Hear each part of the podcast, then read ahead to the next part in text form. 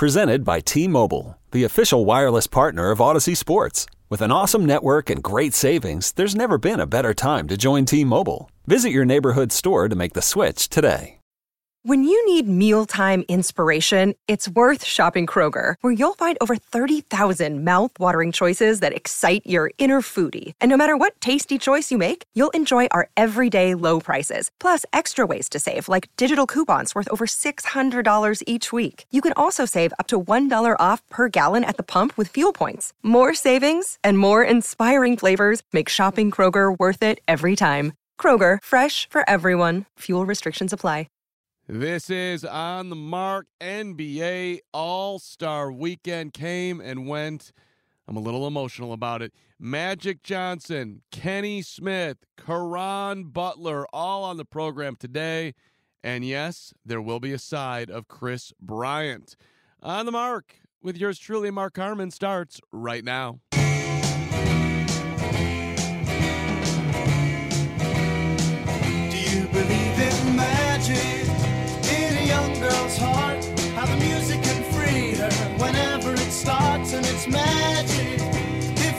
Music is groovy and makes you feel happy like an old time movie, I'll tell you about the magic and the free soul. But it's like trying to tell a stranger about a rock and roll. If you believe in magic, don't bother to choose if it's We start out today with Magic Johnson, who was at an event sponsored by McDonald's over the All Star weekend. Magic shared a story where, when he was coming into the league, Converse came after him, and so did Nike. Now, Converse, the Converse All Stars, right?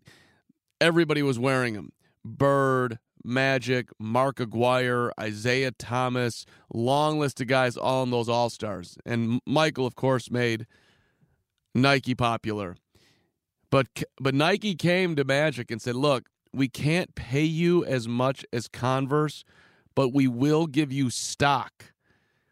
And Magic tells the story where he admits that I really didn't know what stock was.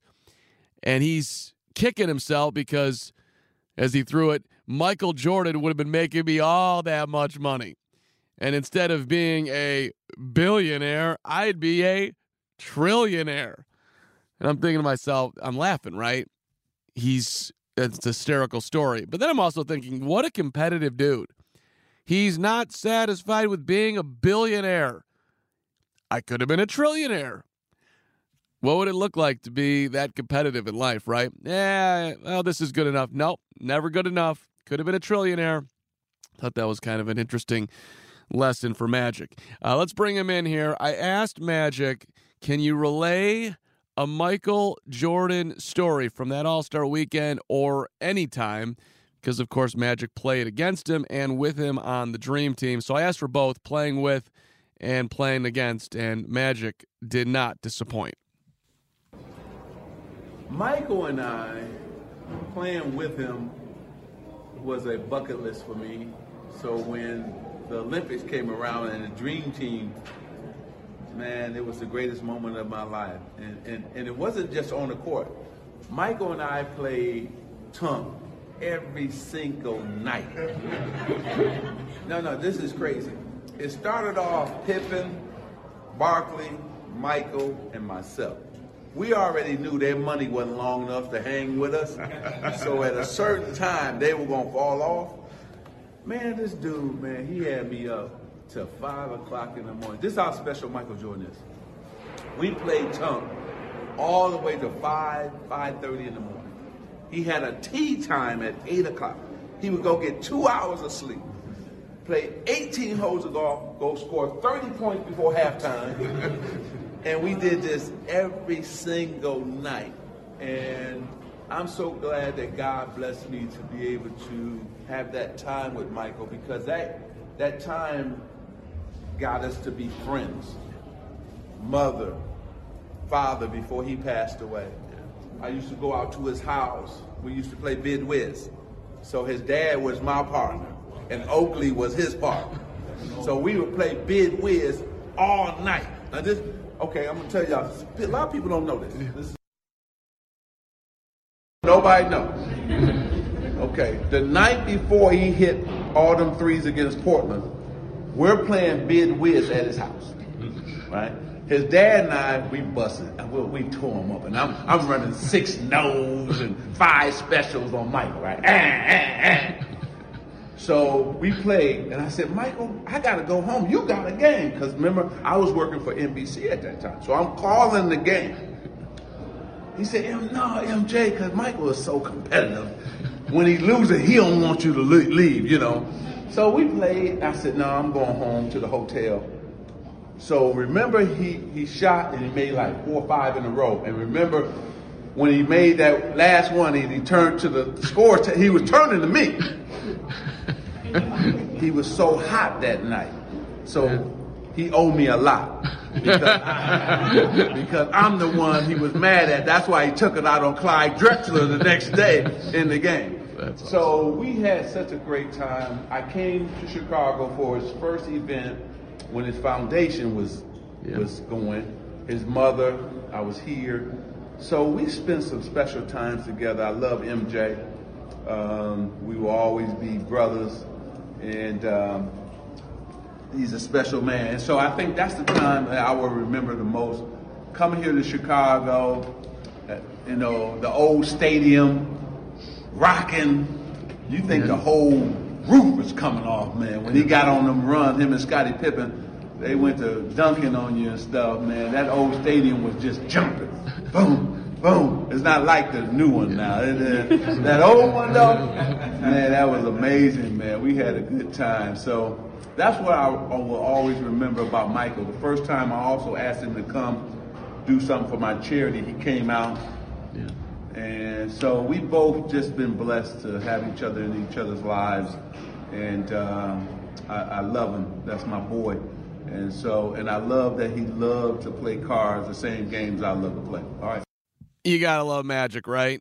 And so I'm thinking back as he's talking about the stadium, and the stadium's my favorite place on earth in the history of sports, ahead of Madison Square Garden in the NBA, probably the second best arena I've been to, ahead of any baseball stadium I've ever been, Wrigley Field, whatever you want to call it. Chicago Stadium was the greatest. But so he's telling that story about it, it jumping, and I'm thinking back to the 91 finals and the song that I played to start the show today, Do You Believe in Magic? Well, when the Lakers were warming up, game one, LA comes out of their locker room and they're warming up. They're playing Do You Believe in Magic? And the crowd is kind of in a trance, but then they realize what's being played. Do you believe in magic? And then they start booing loud. I mean, it's 30 minutes before game time. The stadium's probably, at that point, maybe even three quarters filled. It wouldn't normally be that big, but this was a finals game. So people are booing. And then they switch into rock and roll part two and they announce the Bulls out of the locker room, and the Bulls come out in the layup line, and the place is going bananas before the game even started. One of my fondest Chicago Bulls memories. And of course, the Lakers went on to win that game, game one.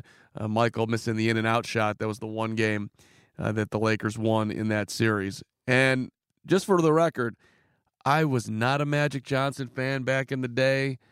He was a rival to Michael. I didn't like that people said he was better, so I was always not appreciating him. But today, the fact that Magic is out at the United Center on Sunday night talking about Kobe Bryant, welcoming all the All Stars to Chicago, and Michael is nowhere to be found outside of in the video piece that TNT put together. Something's not right about that, right? How is Magic here talking about Kobe and Michael? Granted, owner of the Hornets, I get it. Greatest player though to ever play, greatest player to ever play in Chicago. Everybody's been talking about the All Star game in '88, and Mike doesn't show up. Not into that, MJ. Missed you, MJ. You should have been there, MJ. At least you could have been there. But Magic, man, just uh sweet, sweet story. And I almost felt like he was like, I don't know, feeling sorry for Michael or something. Like Magic had a place in his life where he's way happier than Michael. Did you get that at all? I, I sort of felt that way. Um, so Magic was sweet. I want to actually play one more thing. He was asked about the Houston Astros and cheating. And of course, Magic's Dodgers lost to the Astros in the World Series 2017. How'd you feel about that, Magic? What do you think about those Houston Astros? Well, I think for me, it's, it's hard when um, being an athlete, I just want a level playing field. So when I played against the Bulls, same rules Michael Jordan had, same I'm gonna have, you know. And I think for the Dodgers, it's the same thing. I just want a level playing field, and I just we didn't get that. So I was really disappointed, and, and not just because I'm an owner, but I was disappointed for, for my players because they deserved to. Everything needed to be equal, and it wasn't, and we feel that that's the reason they won the World Series. So, no, I'm not happy, and I'm not happy for myself. I'm not happy for our players, and then last but not least, I'm not happy for our fans because they deserve uh, to win, and so I'm never going to be satisfied with all the excuses and what they say. I'm never going to be happy. I'm never going to be satisfied, especially because I used to play competitive sports. And again, we just want the same rules as the other team. And when you cheat, it sends a bad message to also the kids.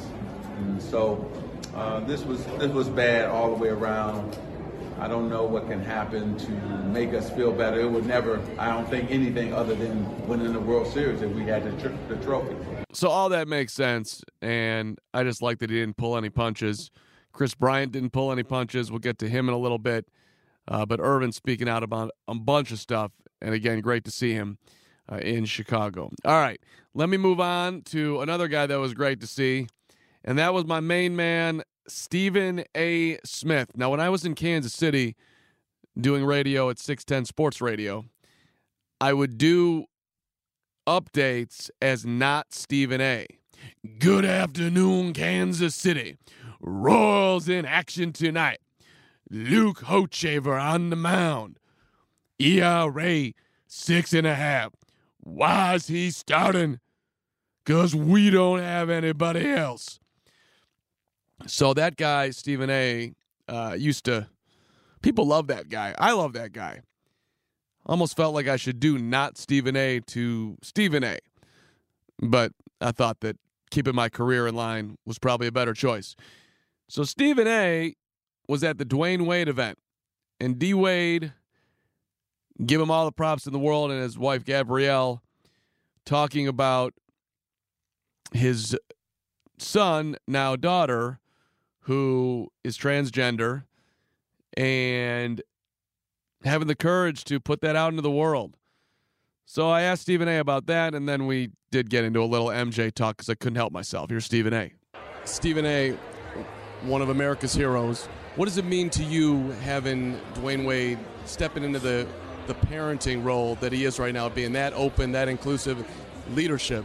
I think it's incredibly important because we live in a world where people appear anyway to be looking for excuses to be prejudiced, to be stereotypical, and to be vicious towards other human beings. And so when you see a parent come out and show the level of love, commitment, and dedication to a child, it reminds us of what we're all doing these things for. There's a generation that comes up behind us, and we're trying to set the example for them to follow, at least in some capacity. And so, when you're thoughtful about something to the point where your love and your affection supersedes what your own personal beliefs may have been at one time, when you're willing to acknowledge the level of ignorance that you may have possessed, etc., etc., then you got to be, you know, you got you got to be adult about that, be honest about that, and recognize the error of your ways. You know, when Dwyane Wade was younger, I'm quite sure when we talk about transgender or gay or anything like that.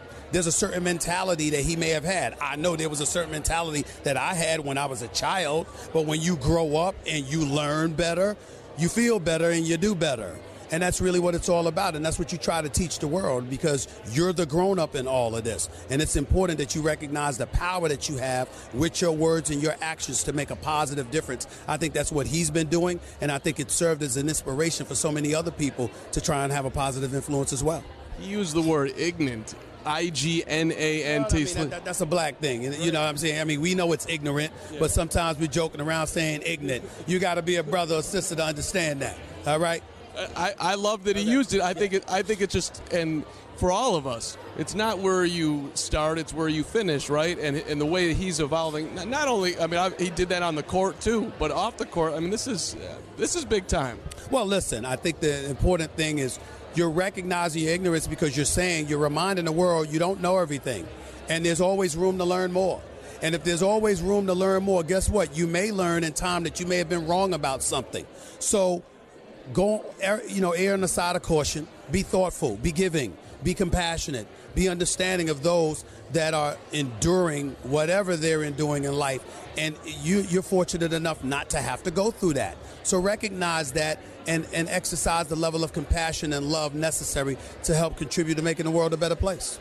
Big ups to D Wade. Let me ask you one question on the All Star game being in Chicago. What does Stephen A. remember about 1988 and a young number 23 flying through the air versus Dominique Wilkins on a Saturday afternoon? I remember that he appeared to be the greatest talent that I had ever seen. I knew that Dominique Wilkins was an elite slam dunk guy, but I knew he didn't have Michael Jordan's game. And I looked at that as an exciting uh, competition, and I wasn't averse to it at all. But by that time in 1988, I was fantasizing about Michael Jordan in the NBA Finals and, and capturing a championship, finding a way to overcome Isiah Thomas Joe Dumars and the Bad Boy Pistons and get himself a ring.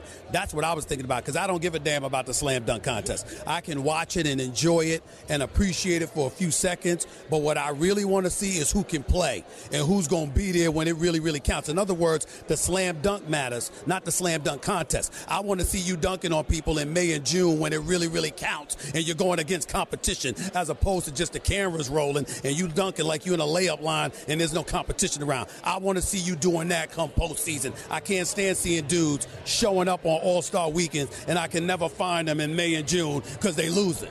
That ain't, that ain't my thing. That's for y'all to enjoy. I'm a basketball purist. If you can't play in May and June and you don't have the game to go with your exploits, then your exploits don't mean a damn thing to me. I, I, That's how I roll. I feel you a thousand percent. But, but last one, Bobby Knight had Michael as the greatest player before he ever played a game in the league. When did Stephen A's eyes know that you were watching the greatest player to ever play the game? When I saw him win the championship, because I needed to see you do it when it counts. There's a whole bunch of people that show up in the regular season, man. There's a whole bunch of people that show up when the exhibition games are going on and the cameras are flashing, but there's no pressure. But when you got championships on the line, that separates the men from the boys. And when you do it then, that's when I believe in you. There's a whole bunch. Do you realize you could go to any park in the United States? You could go to parks in New York, West, West 4th Street, Rucker Park. List goes on and on. Chicago, South Side. You could go to L.A., wherever you want to go in between. There's a whole bunch of brothers and sisters in a park who can play. They could give cats in the pros a run for their money.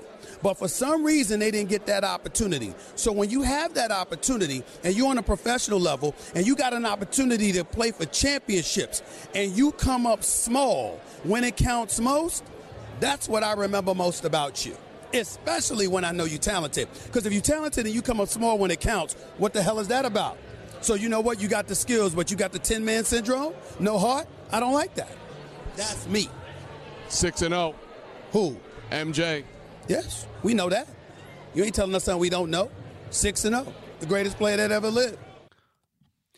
I just like hearing it, Stephen A. It makes me feel good, even though I know that that is your opinion. You've stated it many, many, many times, but I like hearing it. Maybe that's my own insecurities as everybody's talking their nonsense nowadays. All right, let us move on to my next stop on my NBA All Star weekend. Caron Butler was a well, was drafted by the Miami Heat. Miami Heat with Pat Riley, and they were a terrible team his rookie year. But Riley took him under his wing, taught him a bunch. He'll talk about that. Caron was also in the Shaquille O'Neal trade. He got sent from Miami to LA to play with Kobe, and Kobe took Caron under his wing. Now, he shared more of this off the air, but I'll share it right now. Caron gets to the Lakers. He's having a press conference. Kobe shows up. He's watching the press conference. He points at him afterwards. You, You're with me. And he proceeded to take Caron underneath his wing and guide him along in his time in LA, which turned out to only be one year. Played a bunch of years with Washington, made his way around the NBA. But, and he'll talk about it here, where Caron would be on TV analyzing games, doing post game shows, and Kobe would be texting him, Why'd you say that? Why'd you do this? Why'd you do that? Very much invested in one of his brothers. Caron Butler, a two time All Star. He won a NBA championship with the Dallas Mavericks. Now, he was hurt that year, uh, but Dirk went out and won it for him. So let's have our conversation with uh, my new main man. Really enjoyed talking to him. Here's Caron Butler. The two time All Star NBA champion Caron Butler with me. Legends of the game on All Star weekend. Kind of weird right now, right? Retired and segue into that part of your career. Uh, you know what? It's not that weird because I've been retired for I think four years now, but uh, enjoying the game. Like I was able to make the seamless transition into you know another space in my life what I'm what I'm love doing. So uh, it's special to be able to do that.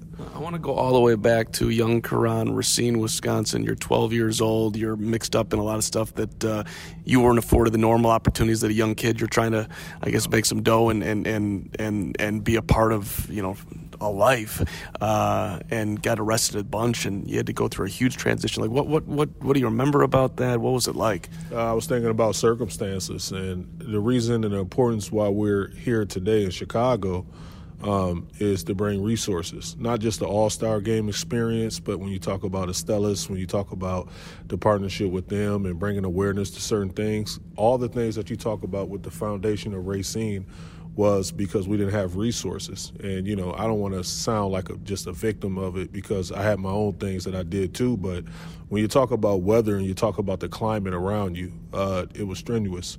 And I, I was trying to prevail and trying to be the best version of me. However, uh, I, I resorted to what I knew best. And that was just, you know, being disobedient and, you know, not being the best version of me but also you know putting food on the table, putting food in your own mouth, right? Yeah, I mean that was part of it. You know, um, the the male role models and figures that I seen uh, that I looked up to was you know all in the street life, and you know they wasn't you know pivoting away from that space. So you know that was something that I adapted and became accustomed to, and it, it seemed quite normal at the time because everybody around us was doing it and living that life.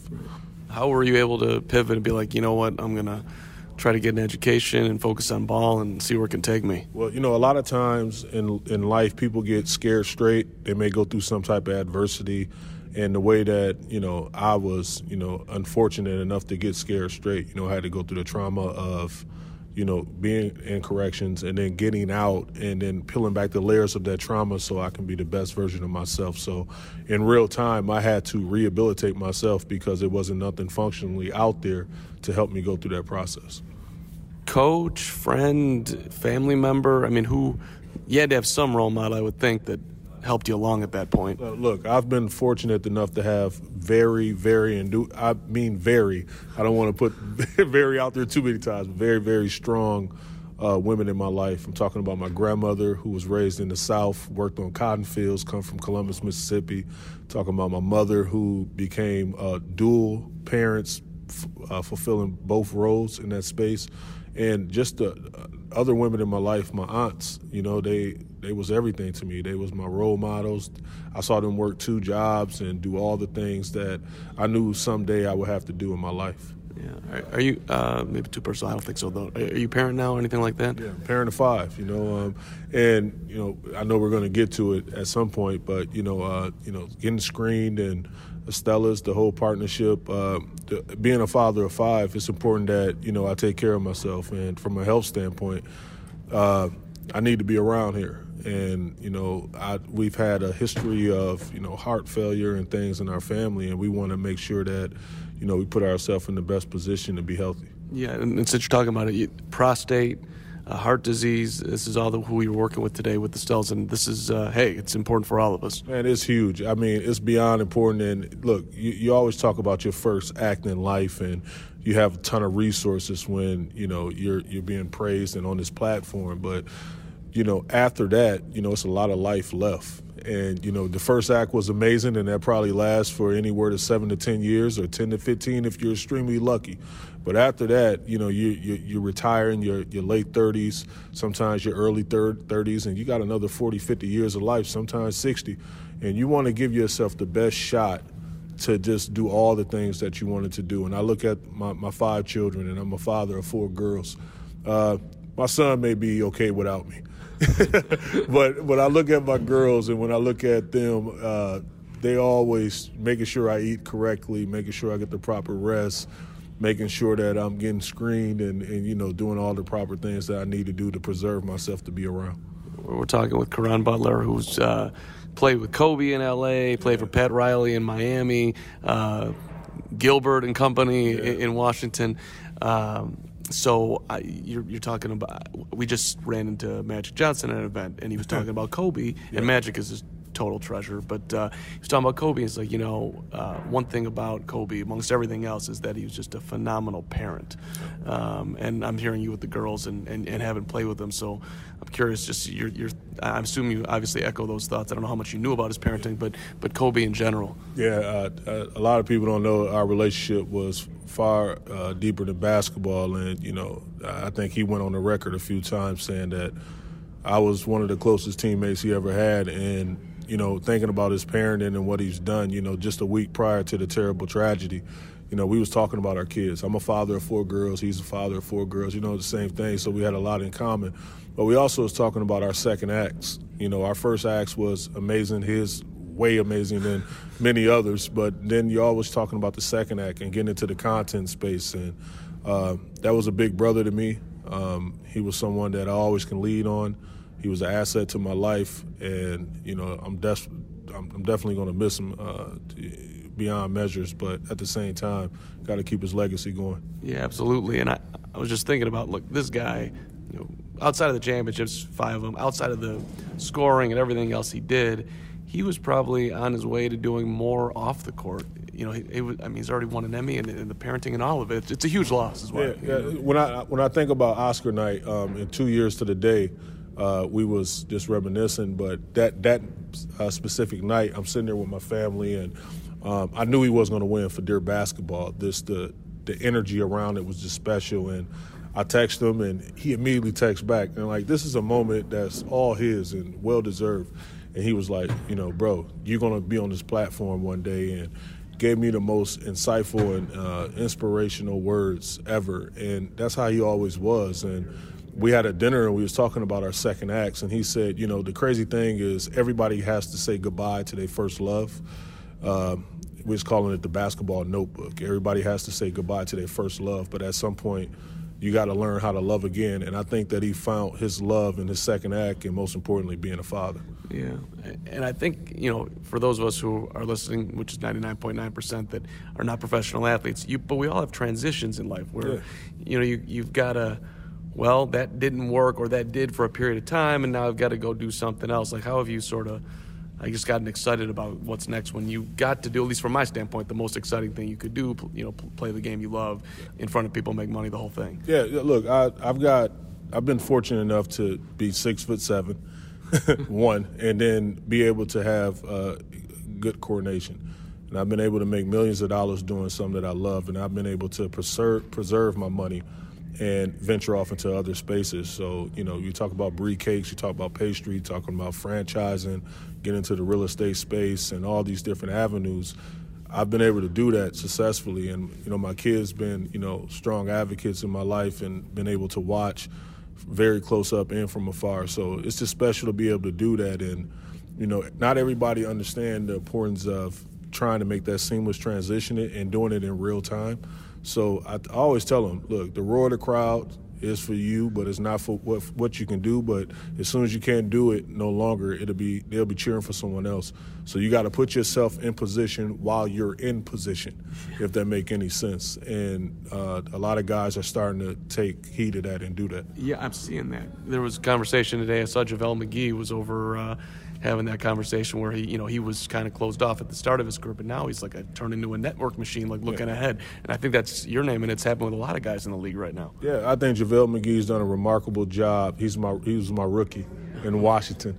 He's done a remarkable job at transitioning and with the company uh, F45, he's done extremely well. Um, you know, branching off, being a partner in that space. So I'm happy for him.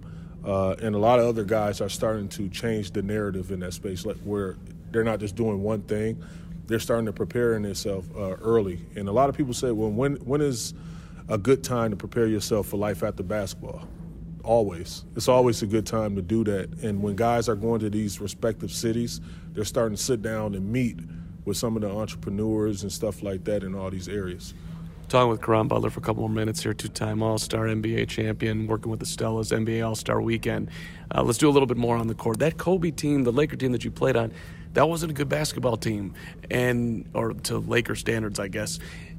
I'm curious. I heard that when when things weren't going well there, he was not pleasant to be around. But you had the great relationship with him. So how would you kind of boil that together? Uh, look, people always say that you know winning everything is good, and when you're losing everything is terrible. And in that case, I think that Kobe showed me a whole other side of him in that in that span. And when you're going through a lot of adversity, character is revealed his character was just special, and I knew that was my big brother for life. And sometimes you run into teammates, and I've had over 150 of them, I think, in my career. But you know, I knew that our relationship was unique, and I knew that we'll be friends away from the game because, respectfully, we thought the same. You know, about family, about legacy, about you know life after basketball, and thinking of something bigger than yourself. And you see that, you know, even in his absence on Earth, you know, he's still here in the presence, but his absence on Earth, um, you see so much. You see the impact that he's had. And I want to say this on the record. When you look at the global impact of, you know, guys that you can't tell the story of basketball without mentioning, Kobe Bryant was an individual that didn't hide behind a desk he was hands on with so many people, and that's why his global impact was felt by so many. There, there is something with that generation of players that he resonated incredibly in a way that I don't think people realize until he passed away. Uh, what What do you think it was that guys, you know, were attracted to? I don't know if they're just the, uh, doing it my way or whatever. What there was something about him, uh, maybe just the talent. I don't know. The empathy uh, in Kobe, he was honest, almost to a fault in certain people's eyes. You know, um, and the same things that you love about him or you didn't feel so well about him. Uh, yeah. It was just it was just passionate uh, his passion of the game and his determination. We all from all walks of life saw him grow up in front of us. Yeah. You know, an 18 year old kid coming on that platform, we watched him go through a lot. You know, uh, on and off the basketball court, and then in the end, the ending was so sweet. Never seen an ending like that where he scored 60 and just it was a finale of a lifetime. And then to walk away from the game and see his second act pick up just where he left off with his first, it was amazing to watch. So I think when you look at the superstars in uh, social media era, NBA.com, you saw him. Kobe was the first superstar in that space. Michael Jordan didn't have that platform, yeah. so everybody resonated with Kobe as that guy. Let me ask you about two guys before you get out here. Number one, you're a rookie, you come in the league, you're playing for Pat Riley on another team that's rebuilding. Did what what did playing for Pat teach you? I know that Pat like if you went sideways, he would kick guys out of the gym like crazy. I've heard a ton of people tell me stories. Ken McGill, get the f out of here. You're the best player on the team, and I think he kicked Eddie Jones out of practice. Like, well, you're here, you're a rookie. it, it, was special. Look, I, have I've been extremely fortunate to play with some of the guys and names, historic names in the basketball space that you just cannot tell the story of basketball without mentioning. Pat Riley is the godfather of the game, and the one thing that he taught me early on is proper preparation. You know, being functionally prepared and, and, and ready for anything, anything. Uh, be more informed, be more prepared. Even when you're talking about health, that's why Stellas and the partnership is so important because he always taught me immediately to be in optimum condition, be in the best condition of your life, and not just for basketball, but to live like be in the best condition of your life. So when he was educating me on that early on, man, that, that foundation that he gave me in the beginning was just paramount to my success. A pretty interesting NBA journey for Caron Butler, who was arrested 15 times before he was 12 years old selling drugs uh, up in Wisconsin. But then, uh, hey, it's not how I want to live. It's not how I want to live my life. I'm going to move forward in a different way. And by the way, I've got no judgment on that. You were putting food on the table. Somebody wants to buy, somebody wants to sell, all that. I got no issues with Caron Butler outside of the fact that he put himself in serious danger and could have ended up in prison for the better part of his life. So I'm, I'm glad that that didn't happen, obviously, and he was able to get himself to the league and had a phenomenal career. And it was great to catch up with him all star weekend. But I want to wrap up with Kris Bryant of your Chicago Cubs, who had an interesting comment over the weekend. You know, everyone says that the Cubs made this massive offer to Kris Bryant that he turned down. And KB disputed that. This was very interesting at his press conference over the weekend. Kris Bryant about wanting to play elsewhere or not wanting to be a Cub and this big time offer that KB apparently didn't want. I, I think I've always had the stance that, yes, I want to play here. I love the city. And it's so, I mean, the biggest thing with this whole, the trade rumors that has disappointed me is the fact that I feel like people, not everybody, but the main reasoning behind it is that let's get rid of him now because he doesn't want to be here in two years. He turned down this monster extension well north of 200 million. And i'm like well where was that? I never saw that. Whoa whoa right where was that i never saw that so kb is accusing either a the cubs of lying b the media of lying i think he would say the media or c his agent hey scott mr Boras, I'm your client. Was there a 200 plus million dollar offer that you never brought to me? I wonder. I doubt it, but I do wonder. And whether or not, listen, if I'm the Cubs and I'm hearing that, I'm calling Kris Bryant in. Hey, KB, what's it going to take to get you to sign right now? I want a number. If you want to be here, if you really want to be here, I want a number. Or you go into him and say, hey, KB, look, you said you didn't see that 200 plus million dollar offer. Here it is. Eight years, $225 million. You in? You good? Because we'll sign you right now. We'll buy out these two years. We'll move you forward. You'll be 36 years old when you're done. That's what I would do. Because the guy is, he sounded rattled. Rattled. Here, here's a little bit more. I definitely saw a lot of things out there saying, "Oh, there's ill will towards the team," and then there's another one saying there's absolutely no ill will. It's like, okay, well, where are we getting this from? Like. Oh, maybe it was you. I don't know who it was, but it's like, um, the only person opinion who's matter matters here is mine, and I'm right here in front of the microphone telling you guys that there's no hard feelings whatsoever. I mean, I completely respect this organization and everything that they've done for me, my family, um, giving me an opportunity to play the game that I love every single day. Um, they've, I just saw this as a process that is eventually going to help the players in the next round of negotiating, and I was going to be that guy to have the courage to do it. And I know there's going to be backlash for it, and I understand it. Um, you know, but it felt it was really important to me to stand up for, you know, what I believed in and what we as players believe in, and you know, that's a good thing. And like I said, there's no hard feelings at all. The only thing that matters is what comes from my mouth. And never once have I said I never wanted to play here. I mean, I'm pretty sure you guys can go through all the recordings, all the interviews. I've always said I've respected everybody in this organization, everybody in the city, the fans. Like, you, we have it so good here. And of course, I would love to play here. So he's pissed. Pissed. Don't tell me I don't want to play here. None of this is true. I haven't seen an extension. I never said I didn't want to be in Chicago. I'm guessing his wife loves being in Chicago. So Kris Bryant's putting it out there as clear as day. Hey, don't put this on me. If you're trading me It's because you signed Yu Darvish and you signed Jason Heyward and you signed Brandon Morrow and you painted yourself, Theo Epstein, Jed Hoyer and company, into a corner. It's got nothing to do with me wanting to leave. That is BS. So KB speaking some truths. Hope you enjoyed the show this week. My main man, Magic Johnson, Caron Butler, Stephen A, and a little bit of KB, Kris Bryant. On the Mark comes out every Monday afternoon. Subscribe, rate, tell a friend. Great to be with you. We'll see you next week. Presented by T Mobile, the official wireless partner of Audacy Sports. With an awesome network and great savings, there's never been a better time to join T Mobile. Visit your neighborhood store to make the switch today.